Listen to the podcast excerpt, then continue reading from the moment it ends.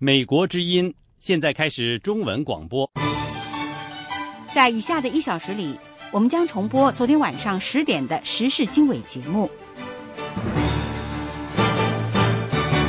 首先，请听最新的国际新闻。各位听众朋友，早上好，我是燕青。美国的一家智库，具体说呢是布鲁金斯学院，日前公布了一份报告。说，在美国，乘坐火车旅行的人数在去年一年里增加到了三千一百二十万人次，比十五年前，也就是一九九七年的时候，增加了百分之五十五。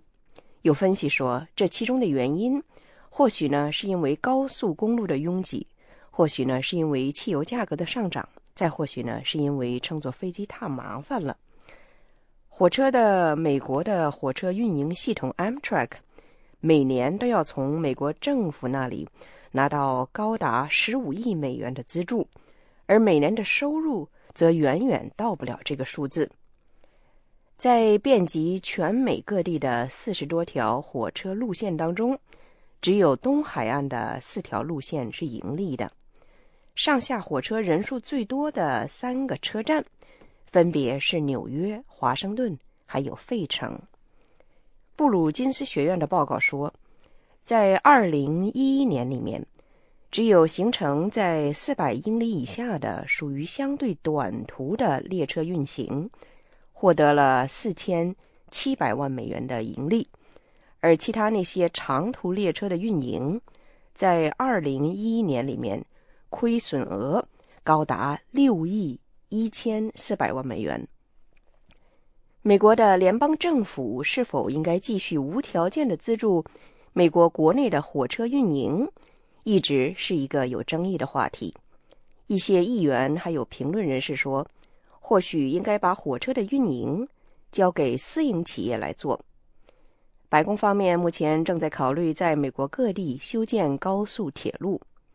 国会众院交通事务委员会的现任主席，来自宾夕法尼亚州的共和党议员比尔·舒斯特说：“白宫方面应该考虑缩小在全国范围内修建高铁的计划，先是在乘车人数比较多的东北部地区扩建高铁。”在国际方面，叙利亚活动人士说。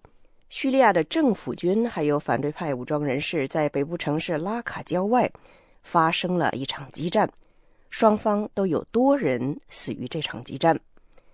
反对派方面的叙利亚人权瞭望台星期六表示，发生在拉卡郊外的这一场激战持续了好几个小时，迫使很多人都逃离了这一地区。总部设在英国首都伦敦的这个组织说。交战过程中，针对哨所的袭击、空袭以及迫击炮的发射都有发生。与此同时，美国国务卿克里在星期六抵达了埃及首都开罗。之前一天，也就是在星期五，克里就叙利亚危机与土耳其方面举行了会谈。星期四在罗马，克里还宣布给予叙利亚反对派六千万美元的援助。这是美方首次宣布对旨在推翻叙利亚总统阿萨德政权的反对派予以非武器性的援助。另一方面，叙利亚和其盟友伊朗都在星期六指责美方帮助叙利亚反对派的行为是他们说运用双重标准。叙利亚外长瓦利德·穆阿利姆在访问伊朗首都德黑兰期间表示。他不明白美方为什么能够支持杀害叙利亚民众的那些组织，并且还通过经济制裁来惩罚叙利亚。叙利亚外长还有伊朗外长都一道宣称，阿萨德是否留任的问题将要由定于明年举行的总统大选来决定。另一方面，北约在星期六。对阿富汗方面表示公开道歉，原因是北约的部队人员在阿富汗南部错杀了两名阿富汗孩子。美军将领丹福特是北约驻阿富汗的总指挥，他说，国际间的部队人员在刚刚过去的这个星期四，在一次军事行动当中，错将两名阿富汗男孩子当做了激进分子。丹福特对这两名阿富汗男孩子的被错杀表示公开道歉，并对这两名阿富汗男孩子的家人致以诚挚的慰问。北约方面没有明确表示是哪一国部队的官兵错将以上两名阿富汗男孩子当作激进分子，但是有报道说，来自澳大利亚的部队官兵负责驻守在那一带。在持续了将近十二年之久的阿富汗战事当中，一些平民百姓被错杀或者是误杀，使得外国驻军和阿富汗政府以及民间的关系日趋紧张。好的，各位听众，以上是几则新闻，接下来请您收听《美国之音》今天早上录制的时事经纬节目。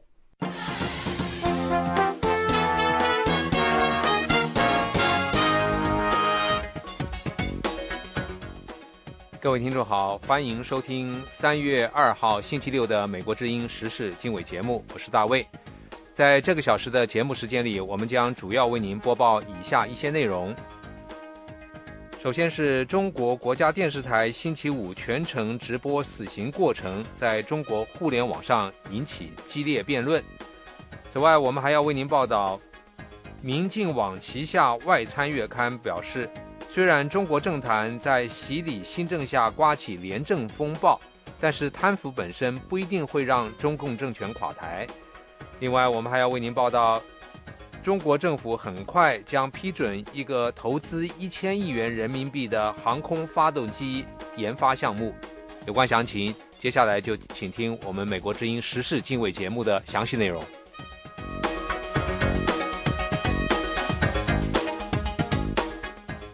欢迎回到美国之音时事经纬节目的播报现场，中国国家电视台星期五全程直播死刑过程，在中国互联网上引发激烈的辩论。有网民称这是现代版的枭首示众，堪比文革期间的死刑犯游街示众。有关详情，请听美国之音记者东方从北京发来的报道。《洛杉矶时报》称，中国国家电视台直播死刑过程。为电视真人秀的极端。二零一一年十月五号，十三名中国船员在湄公河金三角泰国水域遭到贩毒集团的杀害。中国方面联合泰国警方抓捕并引渡了诺康等人。诺康等四名罪犯星期五在云南被注射执行死刑。中国国家电视台对死刑进行了四十分钟的现场直播。此举在微博上引发了对电视新闻伦理和死刑的激烈辩论。由于央视在新闻节目中实况播出罪犯在死刑前的独家采访，心理学家批评电视台的这种做法会对儿童心理造成潜在的伤害。法律专家则称此举无异于对执行死刑的罪犯游街示众。中国维权律师刘晓元。在博客中以及在接受外媒采访的时候称，此举违反了中国刑事诉讼法第二百五十二条的规定，也就是对死刑犯不能示众。刘晓元认为，央视这种直播方式也是一种示众，虽然不像文革以及上世纪八十年代那样把死刑犯直接游街的方式，但央视受众范围很广，这也是一种示众。中国刑事诉讼法第二百五十二条规定，执行死刑应当公布，不应该示众。法律专家张于桥在微博上分析说，该条规定的目的是为了避免将死刑执行的过程变成对被告羞辱的过程，让死刑执行增加羞辱刑，这也是出于保护死刑犯的人身权利、名誉和隐私的目的。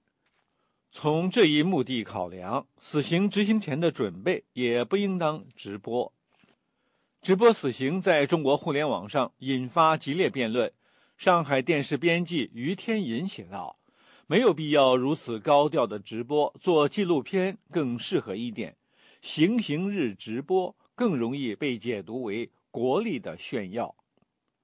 微博作者罗昌平在他的微博上说：“央视今天直播死刑，可谓现代的枭首示众，是共产文明的一次触底，是法治三峡的一处明胶，是文宣伦理的一直死缓。”而全国人大代表赵铜麟则表示强烈抗议直播死刑。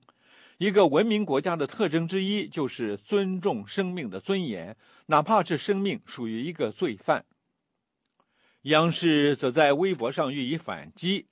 央视新闻、央视微评称：“赎枭不是看杀人。”央视微博说：“公布诺康死刑不是看杀人，没有行刑画面。”相对于诺康集团的残忍杀戮，严谨的司法审判、人道的注射死刑，展现了法治的尊严与文明。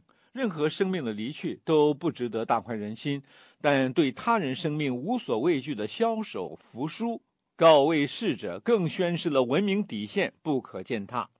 中国即将召开人大政协两会。两会上是否废除死刑，将会再次成为政协委员和人大代表们辩论的议题。中国不公布每年执行死刑的人数，不过外媒报道说，中国每年约执行死刑四千人，超过所有世界其他国家判处和执行死刑的总和。但是近年来逐渐降低。《洛杉矶时报》援引香港人权观察研究员尼古拉斯的话称。没有一个国家，包括伊朗、阿富汗和朝鲜，会对一个死囚的最后时刻进行全国电视直播。他认为，这是国际社会认为中国在死刑方面已经有所进步的时刻的一种倒退。有法律专家分析说，央视直播行前过程出于政治宣传的需要，想达到的效果无非是对内宣传国家有能力保护本国公民。对外则能宣扬国威。他们说，中国即使目前不能废除死刑，但至少应该做到严格控制死刑以及执行死刑的方式文明化。美国之音记者东方北京报道。美国之音时事经纬，欢迎收听。欢迎回到美国之音时事经纬节目的播报现场。在重大政治事件和政治敏感时期，加强安全戒备、加大维稳力度是一党专制中国的特色。人大政协两会开幕在即，北京等各地公安和国保以维稳的政治任务为借口，加强对他们认为是不稳定因素的监控和限制人身自由。有关详情，请听美国之音记者杨明。从香港发来的报道：中国上千名人大政协代表正云集北京参加每年一度的两会，但是在这些代表们即将就国事畅所欲言的时候，推选这些代表的人民却被当局以各种限制或强制措施禁止表达他们的心声。在北京的辽宁沈阳维权人士林明浩说：“二月二十七号下午两点。”辽宁抚顺和盘锦的两名上访人员袁文华和赵广军，在北京马家铺地铁站出口被北京警方和辽宁的解访人员带走，至今手机打不通，无法知道他们的下落。当局要开两会，其实两会呢，更多的是倾听民生民意。呃，老百姓到北京来也是诉说自己的民情和民怨的，在当地受到伤害，他才会到北京来。而现在他是用这种方式来打压，我觉得不符合习近平前阶段开会强调的不准那个来访、解访、控访。李明浩说：“中国的人大代表名义上是选民选举出来的，但实际上是当局内定的，因此他们不会代表人民，不会代表选民在两会上为民众发声。老百姓的切身感受，他人大代表能反映出来吗？他反映不出来的。”他们要反映的问题也是可以是他们利益集团的某些利益上的问题，他不会替老百姓呼吁的。要么老百姓呢受到这么多的伤害，为什么这经过这么多年得不到解决呀？他说：“中国宪法规定一切权利属于人民，但人民现在没有这份权利。人民的权利都被当局者剥夺了。在北京的辽宁维权人士贾凤琴说：“现在北京每天都有公安经常到处抓人。他本人在去年中共十八大期间也曾被解放送回辽宁陵园。他说，他被送回去的后果就等于是把杨白劳和白毛女交给黄世仁。”十八大那天我去寄信，我们地方哈就给我接回去，给我关救助站去。后来我女儿他们知道以后，及时到那哈厮打到一起了，才把我那个就是抢出来，把我俩女儿都打了，把我大女儿的嘴也打肿了，腰也摔伤了，我二女儿打的满嘴都是血。中国当局不仅打压在京的上访人士，对帮助上访人员维权的律师也不放过。北京的维权律师丁家喜说。就像往年一样，从二月二十五号晚上开始，国宝就开始限制他的自由，上下班、外出办事都有一至四名国宝陪伴他，确保他的每个活动都在他们的眼皮底下。呃，上次有个国宝跟我说的，他是到呃三月中旬，也就是两会结束吧，他具体时间呃不定啊，但基本上就是两会结束吧，我们自己的这个猜测吧。应该是因为所谓的两会的维稳措施吧。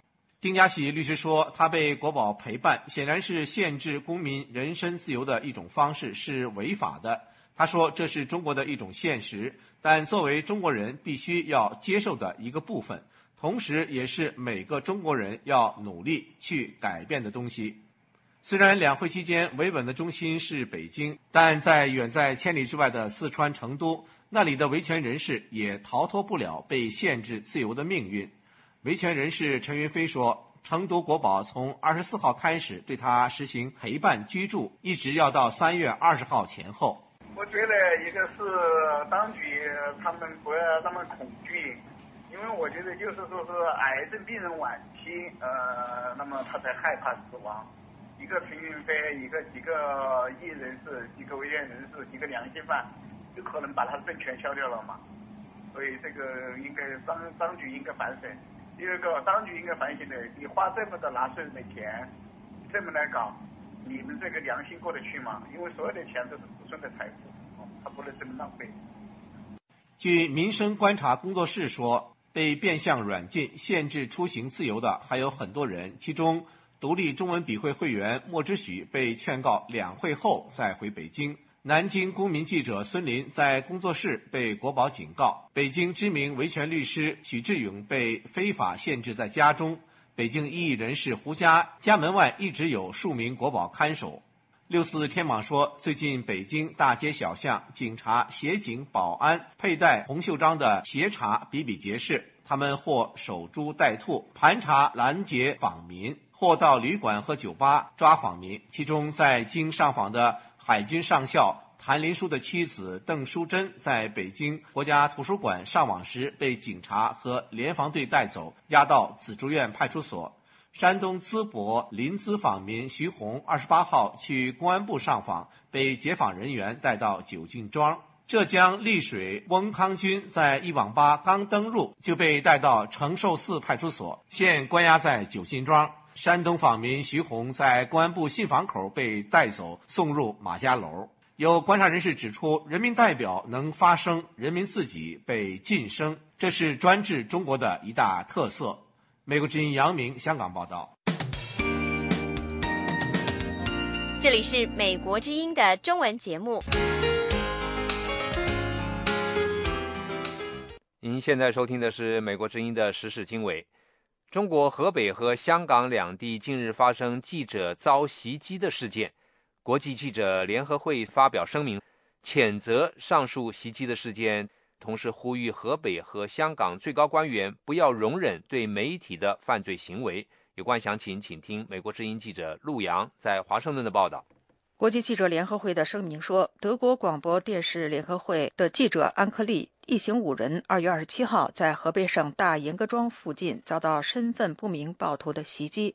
当时，德国记者刚结束在大严各庄的拍片，乘车返回的路上，有四辆车追上来，故意碰撞记者的车，迫使车停下。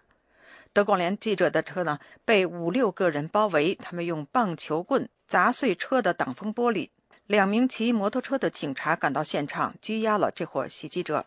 据当地居民告诉德国联的记者，他认出其中一名袭击者的车是大盐各庄党支部书记所有。袭击者称，德国联记者事先没有得到采访许可。国际记者联合会人权和信息官员萨加加三月一号对美国之音表示，以记者没有得到许可为名而对记者动粗不能成立。Journalists who are based in China, of course, need to have accreditation. 在中国工作的记者当然需要得到认可，否则便不能在中国工作。如果你需要做采访，就要得到许可。但这些人。嗯，以没有得到许可为由袭击记者是不可信的。他们就应该要求记者停止拍片，而不应该等到他们结束拍摄之后跟踪他们、围堵他们。英国《卫报》网站刊登的，据称是来自中国外国记者俱乐部的声明说，德国连界电视记者安科利一行去大严各庄拍摄有关城市化题材的片子。在另一起事件中。香港《南华早报》一名摄影记者二月二十八号在香港上水火车站出口天桥被两名涉嫌卖水货的男子围打。当时，这名记者正在天桥上远距离拍摄那里水货的交易活动。《南华早报》摄影记者的眼镜被打飞落，眼角受伤。目前，袭击记者的两名嫌犯已被警员带走。香港媒体报道，他们涉嫌普通袭击罪。萨加加表示，国际记者联合会欢迎河北和香港当局逮捕袭击记者的嫌疑人。他还表示：“We really urge the authorities in the province of Hebei and the authorities in Hong Kong to intervene.” 我们敦促河北省和香港当局介入调查，确保袭击记者的人受到惩罚。中国外国记者俱乐部和香港摄影记者协会都对袭击记者的事件表示愤怒。呼吁当局展开调查。国际记联的声明说，袭击记者的事件在中国经常发生，在香港偶有发生。当地政府官员必须明白媒体的作用，允许他们在公共场合没有恐惧地进行正常工作，尤其是当记者调查可疑事件的时候，更应如此。美国之音陆洋华盛顿报道。另外一方面，中共中央党校《学习时报》副编审。邓玉文三月一日撰稿《英国金融时报》，呼吁中国政府抛弃朝鲜，同时推动朝鲜半岛统一。这篇文章表示，中朝盟友关系只能让中国得不偿失，甚至引火烧身。下面是美国之音记者宇宙在华盛顿所做的有关报道。邓宇文在题为“中国应该重估中朝关系”的文章中，从包括意识形态、地缘政治、朝鲜对中国的态度以及他玩核武在内的方面，论述中国应该抛弃朝鲜的原因。他并且指出，主动促成朝鲜半岛的统一是最佳途径。文章指出，中国与朝鲜的关系基于意识形态，而这样的立足点是危险的。朝鲜被中国视为有用的地缘政治盟友，实际上这种盟友关系只能让中国得不偿失，甚至引火烧身。朝鲜不会实施改革和对外开放，朝鲜对中国不友好，对中国的援助恩将仇报，指责中国是他经济贫困的罪魁祸首等等。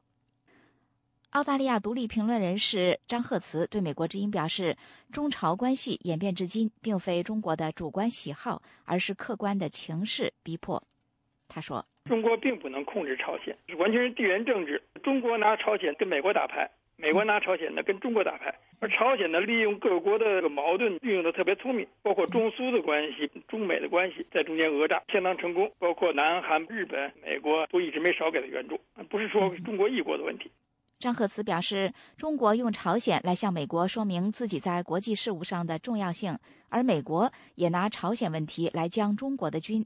总之，两边都在互打朝鲜牌。此外，中美日韩同时也拥有共同的心愿，即希望通过维持朝鲜的稳定来保持半岛的现状，甚至期待朝鲜在政治稳定中实现经济上的进取，进而成长为一个肥胖的共产主义。因为它比饥饿的共产主义对付起来要更加容易一些。有分析称，朝鲜并非完全失去控制，因为它也有软肋。对华关系破裂于他而言也是灾难性的。朝鲜一方面满足于精神上的高大，一方面又承受着物质上的匮乏。朝鲜作为一个几乎完全封闭的社会，中国可以说称得上是他最重要的对外联络窗口与援助地。香港开放杂志主编金钟对美国之音表示：“中国的援助对朝鲜的军事和经济至关重要。”金钟说。中国对北韩的生存，对它的军事力量的膨胀增长有很大的影响力，曾经发挥过很大作用，甚至于现在对北韩的经济援助是北韩不可缺少的。但是北韩领导人的确有流氓性格，不遵守共同的国际价值规则，看到了中国领导集团的弱点，就说不敢来大动作。中共中央党校《学习时报》副编审邓玉文在撰文中指出，尽管中国一直将中朝关系称为用鲜血凝结成的友谊，但是朝鲜对中国完全没有这种感觉。凤凰卫视日前在相关报道中引述英国前驻朝鲜大使埃维拉德的话说：“虽然朝鲜经济基本依赖中国，但是朝鲜民间最讨厌的是中国人，强烈程度超过对美国人和韩国人。”香港开放杂志的金钟说：“尽管推动朝鲜半岛统一符合稳定大局的目的，但是中国政府却会因此而感觉在政治上更加孤立。”以上是美国之音记者宇宙为您所做的采访报道。这是美国之音的中文广播。另外一方面，据报道，中国政府很快将批准一个投资一千亿元人民币的。航空发动机研发项目，这将是最大资金规模的项目之一。有关详情，请听美国之音记者宇宙在华盛顿所做的另外一篇报道。中国证券报引述北京航空航天大学一位不愿意公开姓名教授的话说：“这笔大约相当于一百六十亿美元的投资，将主要用于研究与航空发动机生产相关的技术设计和材料等。”项目正在国务院审批，可能很快将获得立项批准。这将有效弥补国产飞机发动机自主研发制造能力的长期不足。路透社说，制约中国飞机制造业发展的瓶颈渴望获得突破。有分析称，在飞机制造过程中，航空发动机投入最大、研制周期最长、技术难度也最高，是影响飞行性能和可靠性的关键所在，被称为制造业皇冠上的明珠。澳门国际军事会会长、澳门资深军事研究人员黄东对美国之音表示，造成中国航空动力领域长期落后的关键在于资金投入严重不足，六十年的全部资金投入甚至不及美国一年的投入。中国发动机的落后不仅仅存在于依赖俄罗斯技术的航空领域。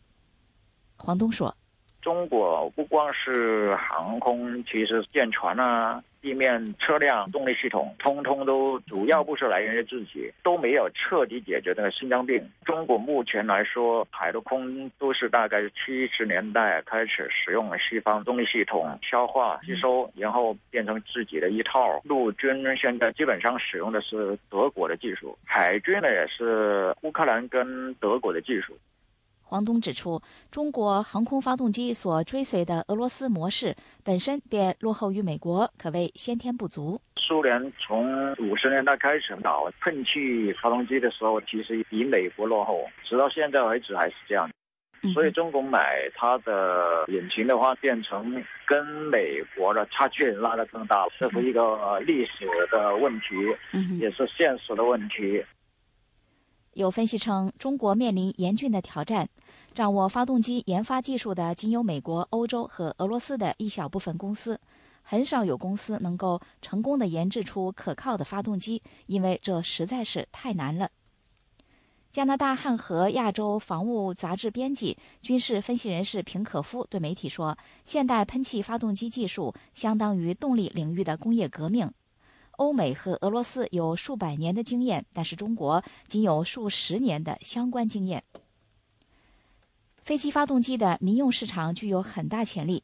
据估计，到二零三一年之前，民用飞机发动机的总需求将达到一万六千台，市场价值超过一千亿美元。以上是美国之音记者宇宙从美国首都华盛顿为您所做的采访报道。美国之音时事经纬，接下来带您关注两岸之间的消息。马英九和连战阵营继续围绕十六字真言问题互相攻击。政治分析人士认为，两人的中国政策方向一致，只是各自进度不同。真言风波的外因是中国期待马英九尽快开启政治谈判进程。有关详情，请听美国之音记者申华从台北发来的报道。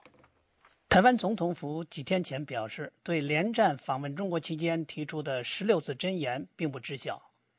对此，连战办公室主任丁远超反唇相讥，说连战同副总统吴敦义和行政院长江宜桦也表示过真言的内涵。丁远超还说，台湾政坛有些人见不得别人好，心态可悲。总统府发言人草率应该帮老板广结善缘。连战此次大陆之行同习近平会见时，提出了一个中国、两岸和平、互利融合、振兴中华的十六字基本原则。对此，在野的民进党表示遗憾，认为台湾尊严出现倒退，因为只剩下一个中国，没有各自表述。而国民党内也议论纷纷，为首质疑的竟是马英九政府。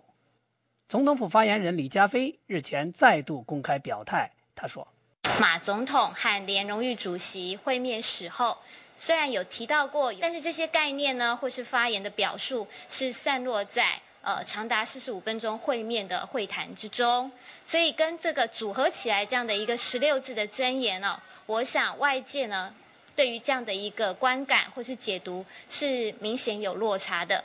行政院长江宜桦在立法院接受质询时也否认事先知道十六字真言，因为那一天是我拜会连战连前主席，所以我主要请教的是他在担任行政院长时候的一些治理的心得跟经验。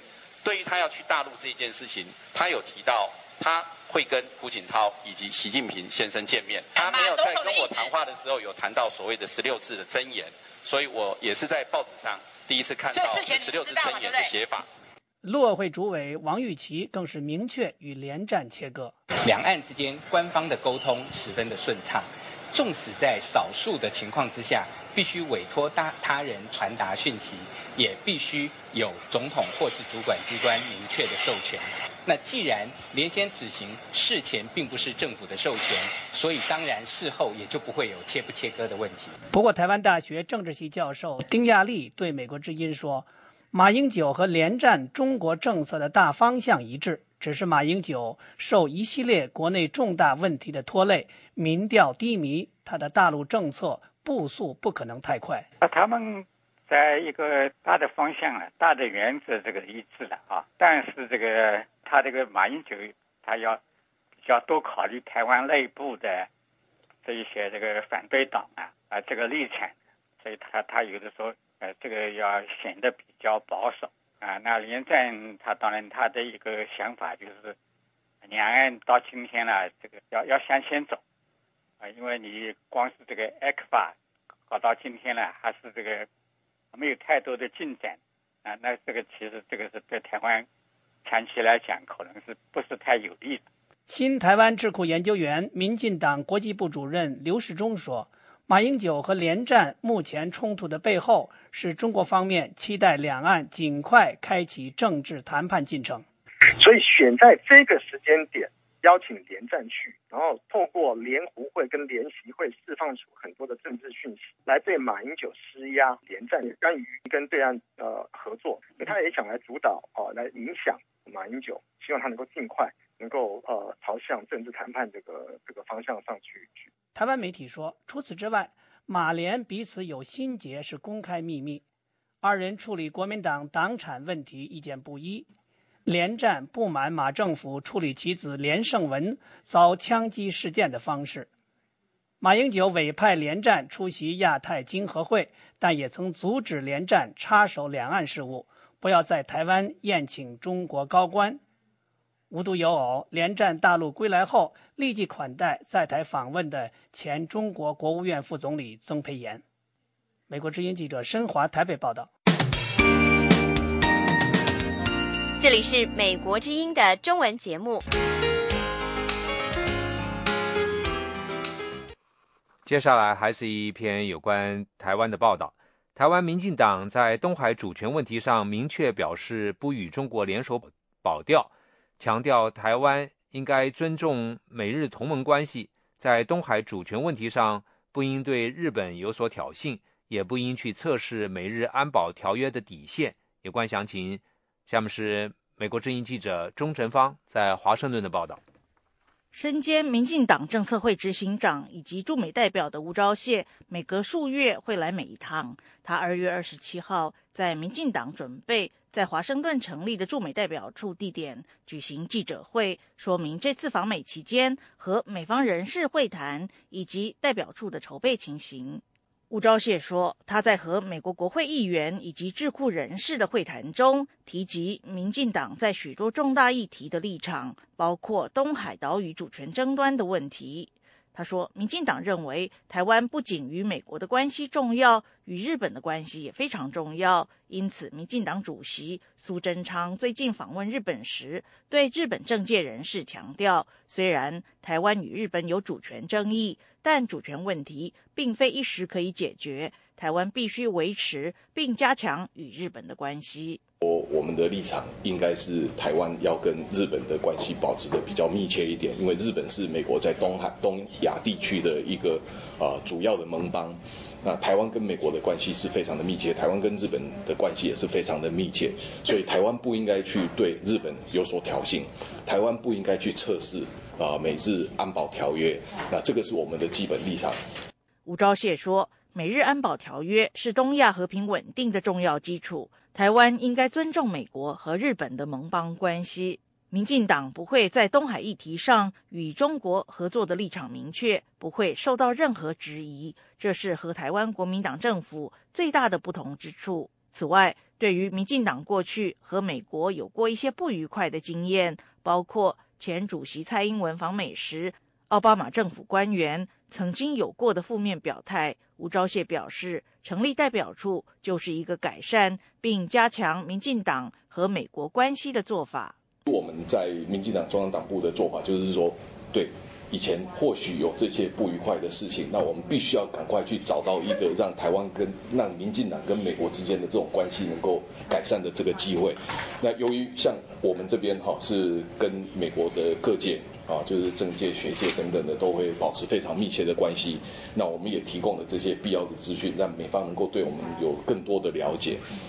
关于民进党驻美代表处的筹备情形，吴钊燮表示，他此行的另一个任务是为主席苏贞昌来美主持代表处成立仪式进行安排。时间上，目前暂定苏贞昌访美时间在五月底六月初。民进党驻美代表处位于华盛顿市中心西北区的十六街，距离白宫只有一个街口。全职办公人员有民进党华盛顿联络员彭光礼及共同联络员肖顺文。目前法律登记程序还在进行当中。以上是美国之音记者钟成芳的采访报道。美国之音时事经纬，欢迎收听。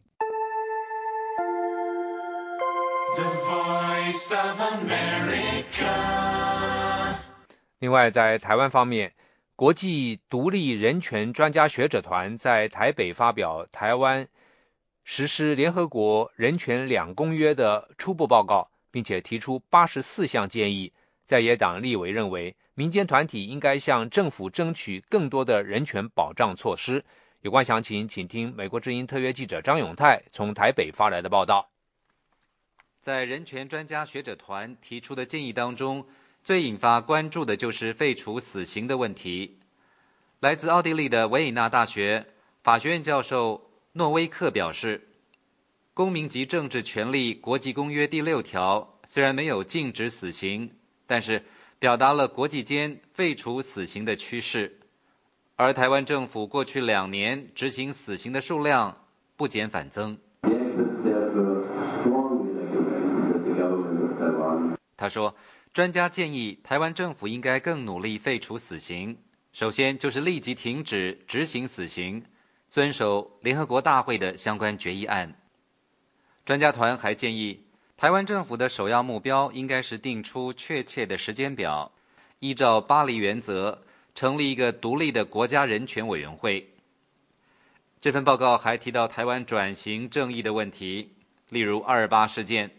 专家建议政府应该采取措施，揭露白色恐怖时期人权遭受侵犯的所有真相。此外，为了实现补偿正义，政府应该保证。受害者和研究人员能够有效取用相关的国家档案。专家还从人道角度呼吁台湾政府针对前总统陈水扁严重的健康问题采取适当措施。谈到言论自由问题，报告指出，大众关注媒体过度集中可能威胁言论自由。专家呼吁政府应该立刻采取预防措施，制定一种全面性的法律。阻止任何新闻频道或是报纸的合并及收购。长期关注人权议题的民进党立委尤美女表示，非常感谢这些人权专家所提出的建议，也希望民间团体能向政府争取更多的人权保障措施。当然，我们也看到说，在总统府的人权咨询委员会里面有民间的代表，那这些民间的代表其实也是从民间团体出来的，所以我们寄望于他们能够真正的继续的监督，继续后续的一个追踪。有美女委员还指出，人权的进步不是一蹴可及，除了应该不断的落实在民众的生活当中之外，立法院也应该积极推动立法工作，保障人权。国际独立人权专家学者团在报告当中还提醒，台湾政府应该保障同性伴侣和同居伴侣的权益、外籍新娘的人权问题、女性的就业问题，以及劳动者的基本工资和原住民的权利等等。国际独立人权专家学者团是应台湾政府的邀请，赴台审查台湾官方提供的人权报告，并且和台湾非政府组织及民间团体交换意见。台湾总统马英九上任之后，批准通过联合国两项人权公约，并落实在国内法当中，还在去年公布了台湾官方第一份的人权报告。以上是美国之音特约记者张永泰从台北发来报道。欢迎继续收听美国之音的中文广播。您现在收听的是美国之音的时事经纬节目。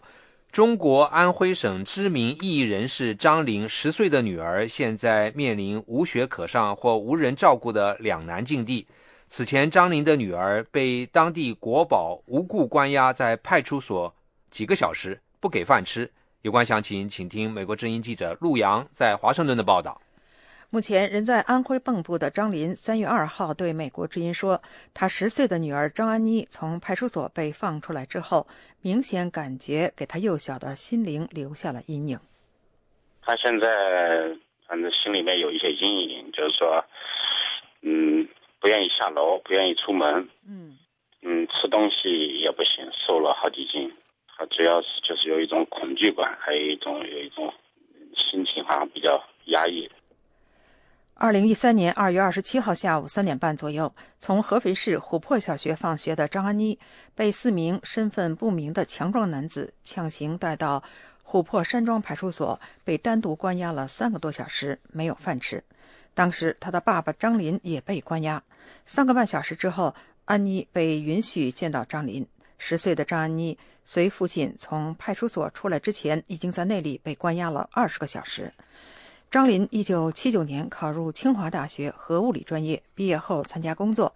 他于一九八六年辞去公职，宣传自由民主理念。从一九八九年到二零零九年期间，张林多次被判劳教和入狱。二零零九年八月出狱之后，张林也多次遭遇被失踪、被喝茶。安徽警方现在以。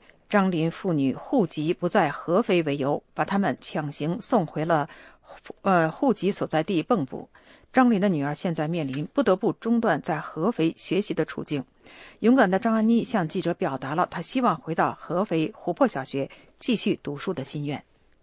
不是因为我现在还在蚌埠，因为我不想上那个蚌埠的，我想上我到我想到那边去上。我我姐姐在那边上大学。嗯。要离姐姐近一点。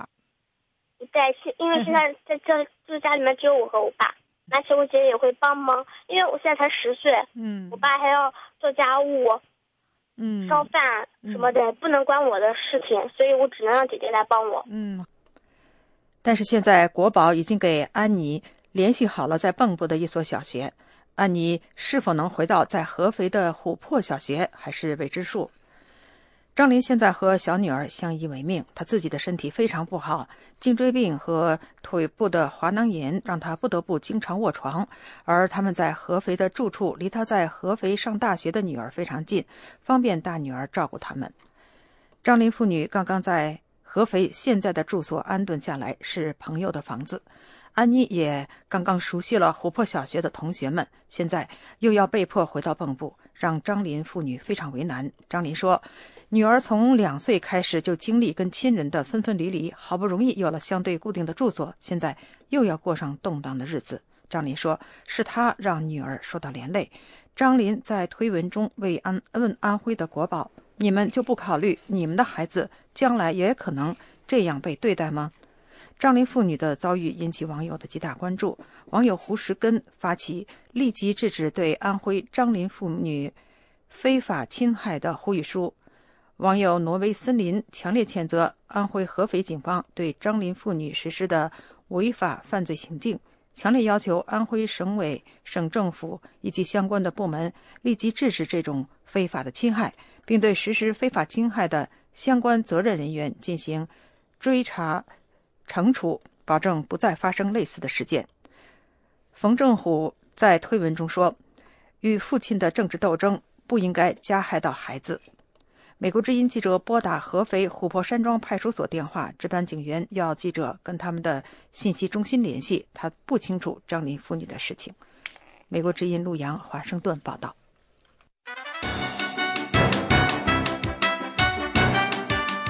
欢迎收听美国之音的中文广播。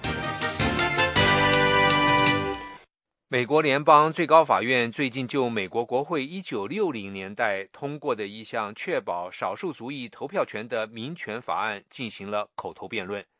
接下来就请听美国之音的法律窗口节目。美国联邦最高法院最近对美国国会一九六五年通过的投票权法案进行了审议，审议的焦点是该法律的第五条。第五条要求州和地方政府在做出影响投票的改变之前，必须得到司法部或者联邦法院的许可或事先批准。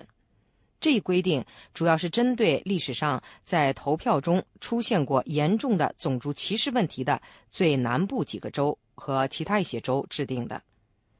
美国内战后，美国国会在一八七零年通过宪法第十五条修正案，明确给予有色人种投票权。但是在最南部诸州，非洲裔美国人因受到读写能力测试以及投票税的歧视，参与投票仍然困难重重。一九六五年，在风起云涌的民权运动的推动下，美国国会通过了具有里程碑意义的投票权法案，以彻底消除对非洲裔美国人构成的投票歧视。同年八月六日，林登·约翰逊总统将其签署成为法律。美国国会曾经多次延长这个法律的有效期，最近一次是在二零零六年七月，美国国会参众两院在该法案届满之前，以压倒性多数批准延长这个法案的有效期限，并经由布什总统签署成为法律。但是，被投票法覆盖的一些州的保守派组织和政府官员最近提出，这个法律在当今社会已经过时，没有必要再存在下去。布奇·爱丽丝是阿拉巴马州希尔比郡检察官，在联邦最高法院提出诉讼的就是希尔比郡，被起诉方是美国司法部长埃里克·霍尔德。这个案子二零一一年提出。经过首都哥伦比亚特区的联邦地区法院和上诉法院，二零一三年二月二十七日上达联邦最高法院。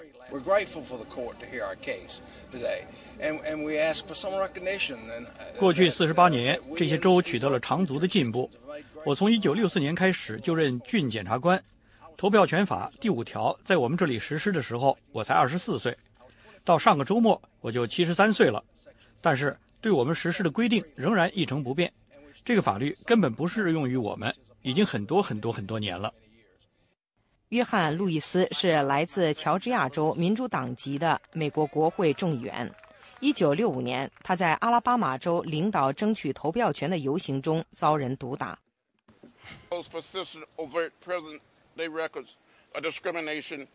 我们从那时以来走过了漫长的道路，很大程度上应该归功于投票权法。一些人喜欢指出我们已是国会的少数族群，我们有一位非洲裔美国人总统的这一事实，但是我们还没有达到目标呢。一些民权组织和奥巴马政府在联邦最高法院的口头辩论中为投票权法进行了辩护。他们承认，过去几十年间，在投票法覆盖的一些州，种族关系的确取得了一些进展。但是，这个法律对确保各州以及地方司法管辖区保护所有美国人的投票权，无论他们来自哪个种族，仍是一个有用的工具。联邦最高法院几位比较保守的大法官在法庭的口头辩论过程中，似乎对投票权法第五条表示怀疑。他们质疑美国国会1965年通过的这个法律，在近半个世纪后的今天是否仍有存在下去的必要，因为它是一九五零年代末期到一九六零年代初期美国民权运动的产物。如今社会已大不相同。联邦最高法院何时就这个案子作出判决尚未决定。预计法庭的判决不仅会对投票法本身产生影响，也会在全美引起反响。VOA 卫视记者马龙、亚威、施蒙华盛顿报道。美国之音时事经纬，接下来是专题节目《火墙内外》。小竹排江中游，巍巍青山两岸走，红星闪闪亮。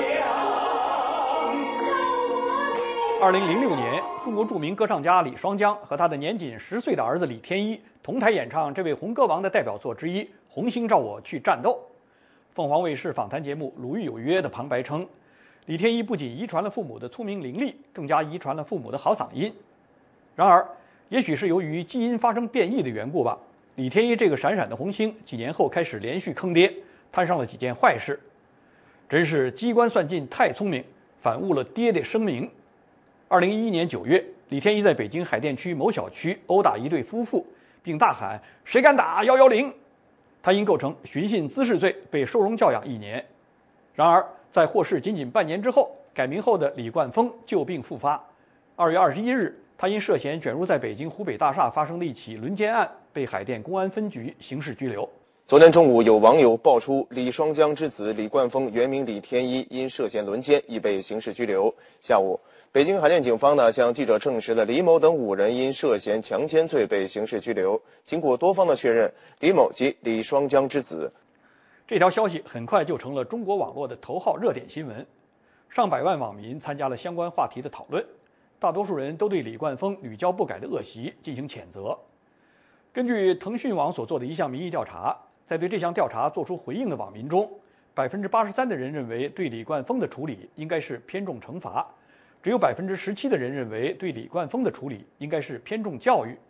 李天一上一次行凶打人后，其父亲李双江前往医院看望伤者，并且含泪道歉。李天一被解除劳教后，短短六个月后就犯案二进宫，被网民戏称为“坑爹之星”。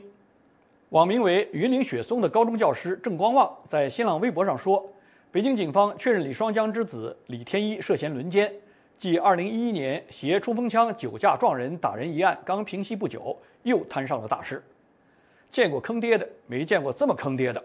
逆子终究是要逆天的，他爹是天王老子也救不了他。看李双江怎样再次救赎，看星二代怎样作茧自缚，看相关部门如何维护社会公平与正义。在腾讯微博，网民陈寒潇挖苦说：“上次儿子打人，李双江哭道，恨不得伤者把他自己打一顿。”这次儿子涉嫌轮奸十七八岁非京籍少女，李将军会怎么说？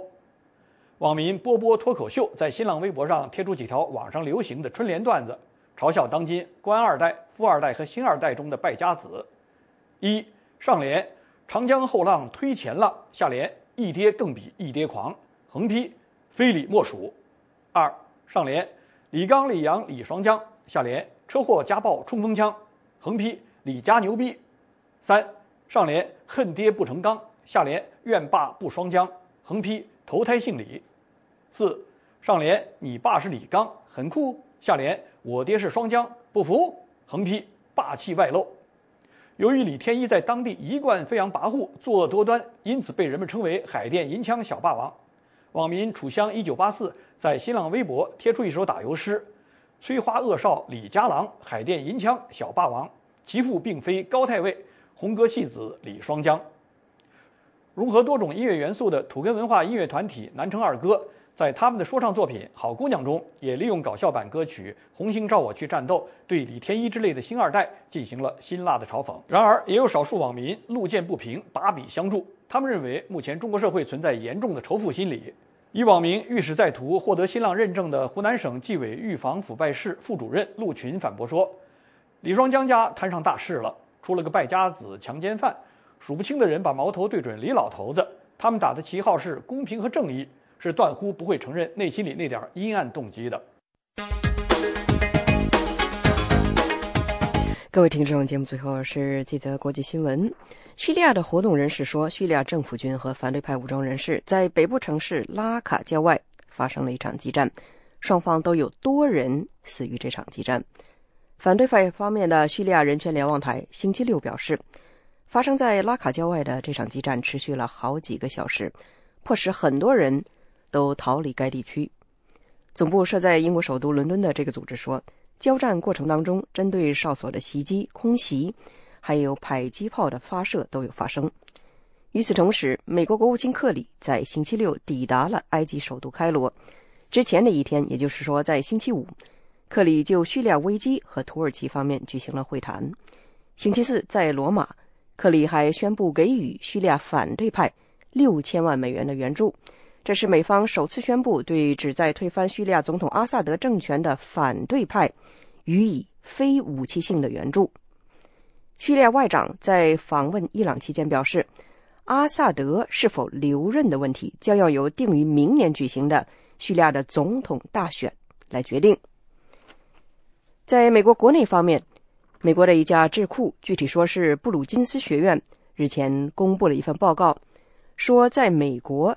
乘坐火车旅行的人数在去年的一年里增加到了三千一百二十万人次，比十五年前，也就是一九九七年的时候，增加了百分之五十还多。有分析说，这其中的原因或许是因为高速公路的拥挤，或许是因为汽油价格的上涨，再或许呢，是因为乘坐飞机太麻烦，以及种种因素。美国的火车运营系统 Amtrak 每年都要从美国政府那里。拿到高达十五亿美元的资助，而每年的收入呢，远远达不到这个数字。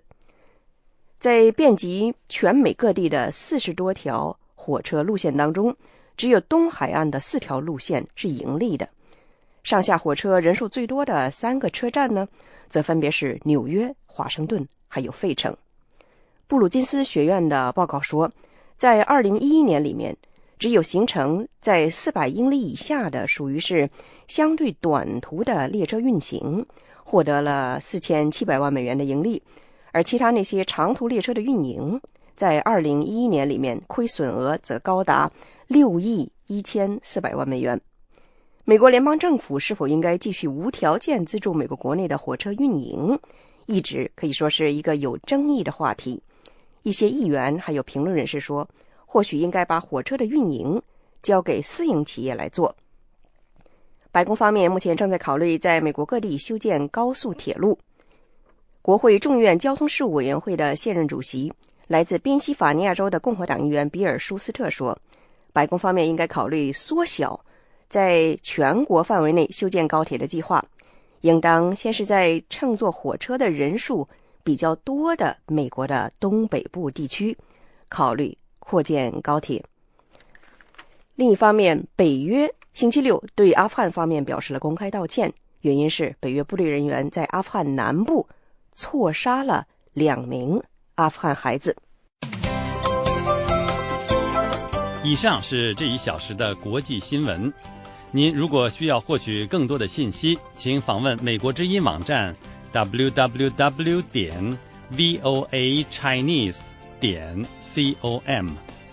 美国之音现在就结束这一个小时的新闻节目，下次播音在北京时间上午八点开始，欢迎到时收听。